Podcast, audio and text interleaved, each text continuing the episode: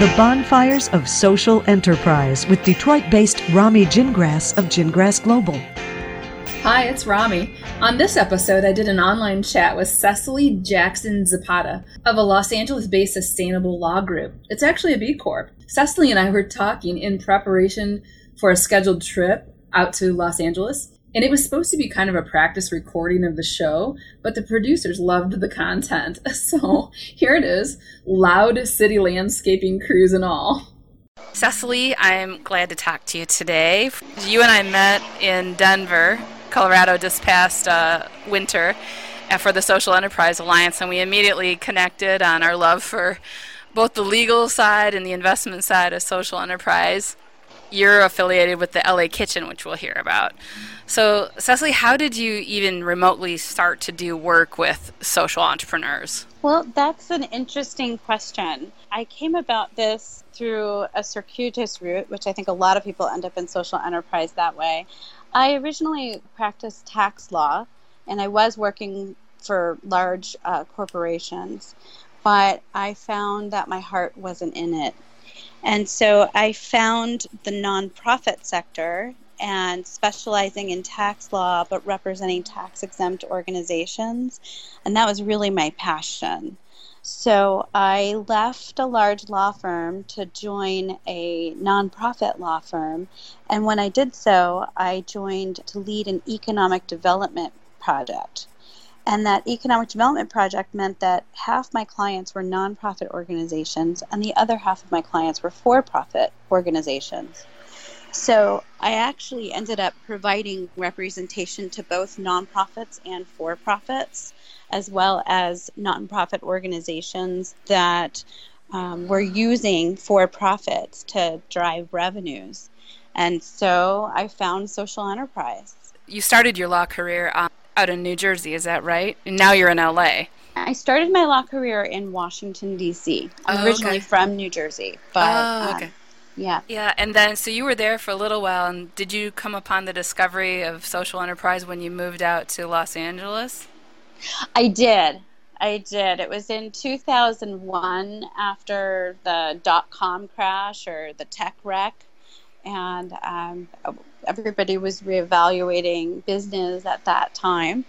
And that's when I found social enterprise and just fell in love with it.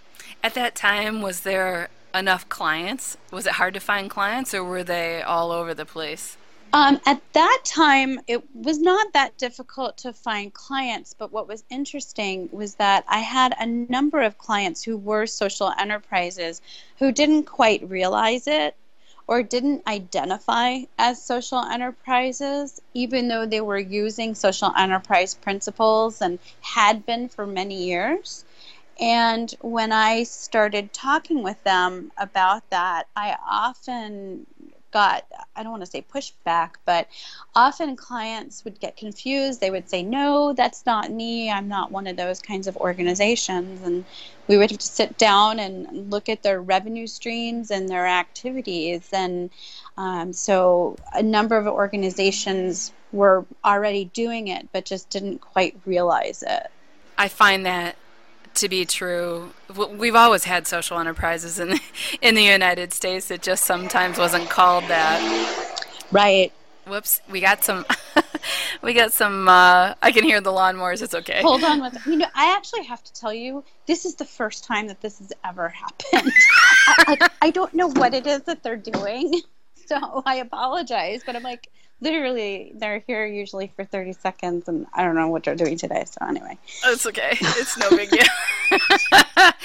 All right so back to social enterprise back a, a little bit in your history. What's one of the things that sort of surprised you about social enterprises? Do you recall anything that you think wow this is either tough or really great or I would say what's really surprised me most about social enterprise or social enterprises is often people assume that the organizations will not be successful because there is a socially beneficial purpose that's baked into the mission of the organization and and that's not the case. A lot of these organizations are incredibly successful. They employ a lot of people who are difficult to employ. They're serving communities that where they have identified needs, and um, they're doing tremendous work. But sometimes when people hear that it is a social enterprise, they just assume that it's going to fail. I find the same thing. Well, I'd say more from the perspective of potential funders. They approach it pretty cautiously. Mm-hmm. Not as much as a year or two ago, but at least in the Midwest, often there was this blanket dismissing that these are, I don't know, whatever you want to call it, the flower children of business or tree huggers or whatever. and there's no way they could possibly be a real business, you know?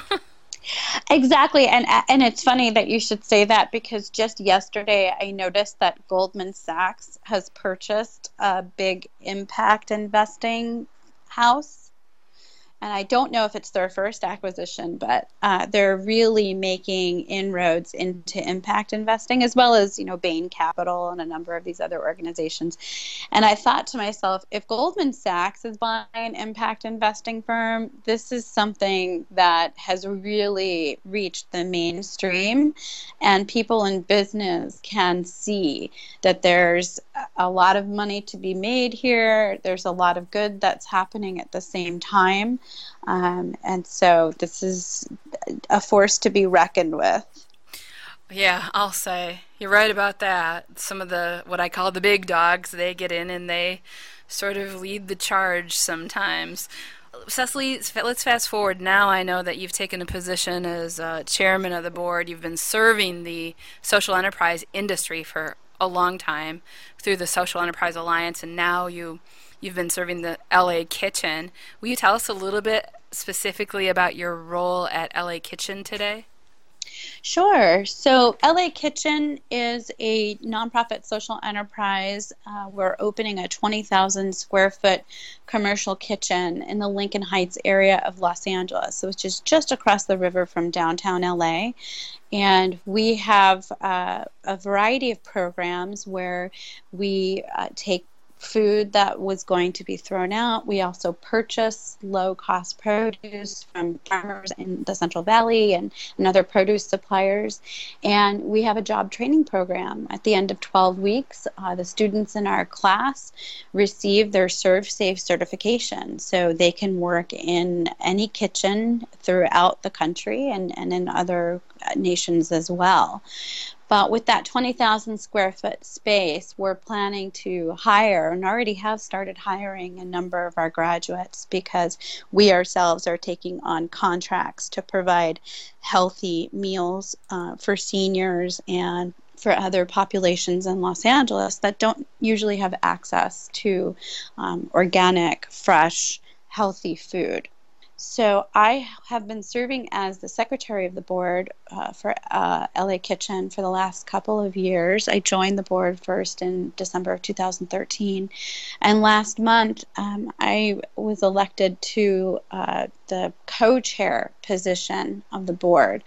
So my other co-chair is uh, the chef Jose Andres who you may know from uh, Think Food Group, and he has a number of restaurants all over the world um, an amazing chef.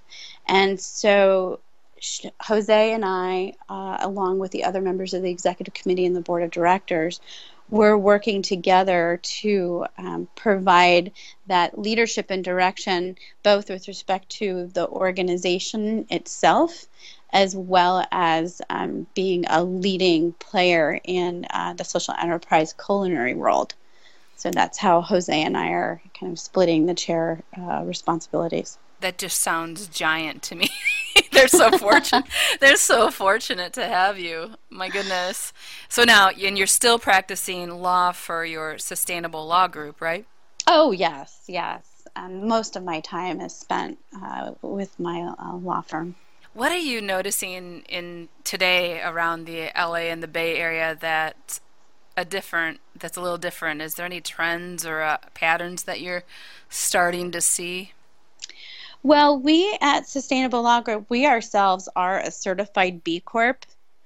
And i think throughout la and, and all of california and other areas of the country we're just seeing this extraordinary interest in the b corp movement and the hybrid for profit entities that are really committed to uh, socially beneficial and environmental missions with their business. And so we're seeing a lot of people who are graduating from business school, both undergrad and graduate, who have this desire to start their own companies right away and they want to do so in a way where their business is making a positive contribution. Do you find with the consumers in that area, they are some of the demand is coming from the consumer base? Absolutely. Absolutely. The consumers are asking a lot more questions these days. They want to know where a product was produced, how it was produced, who produced it, and, and also the same is true for services as well. And so the consumers are driving this and um, the businesses are, are responding. And it's really exciting to see uh, just how many people have gotten um, the message of social social enterprise. It is. It's a. It's more of a movement these days, no question. I'm calling you, of course, from Detroit, and our state of Michigan is is trying to figure out how to support it, um, but still a bit unsure in some ways. How about the community there in California? Are they recognizing social enterprise as legitimate business? I'm seeing recognition of social enterprise as a legitimate business so far, really at the local level. Um, for example, the city of San Francisco a few years ago, they passed an ordinance with respect to their contracting where they will consider whether um, a contractor is a social enterprise when they are engaging in a procurement practice. So, if you are a social enterprise, then your entity would get additional points and it would help you to win more contracts from the city of San Francisco. We don't have that in Los Angeles yet. However, I have noticed that um, I, I have a friend who is counsel at the the county supervisor level, and he is um, and, and the county supervisors are spearheading efforts to add elements of social enterprise into the county contracts, which in Los Angeles is quite lucrative. The county of Los Angeles is very big, and there are a lot of unincorporated areas that are governed by the, the county. So recently, the county supervisors passed an ordinance that requires the uh, county to do a certain amount of work with organizations that employ people who have re entered the population after leaving prison. And that really was the first step. But now the county supervisors are looking to expand and, and to embrace all social enterprise as an area that they want to support with the county dollars that they spend. Oh, that's exciting. It is very exciting, and you know, it's it's very interesting because, as you know, and we met through Social Enterprise Alliance, and Social Enterprise Alliance itself is a national uh, membership association for social entrepreneurs and social enterprise organizations, and this is something that Social Enterprise Alliance is really focusing their efforts on because they want to see uh, governments in the United States support social enterprises as we see governments around the world supporting those types of organizations. I mean, if you look at the jobs that social enterprises create um, and the impact that social enterprises have on their local communities, it's to me, it's a no-brainer. I agree we often get uh, the question that, well, gosh, they're they're kind of small sometimes, you know, uh, there's a lot of micro social enterprises, but the, what they're doing with the small amount of resources is absolutely extraordinary to me. It is. It's it's same for me. And also, whenever I have people talk with me about that, I say, you know, how many small businesses are there? Because I don't actually think that, you know, statistically speaking, a lot of the small social enterprises, it's it's pretty much the same percentage of overall business. There are just a lot of small businesses in our country.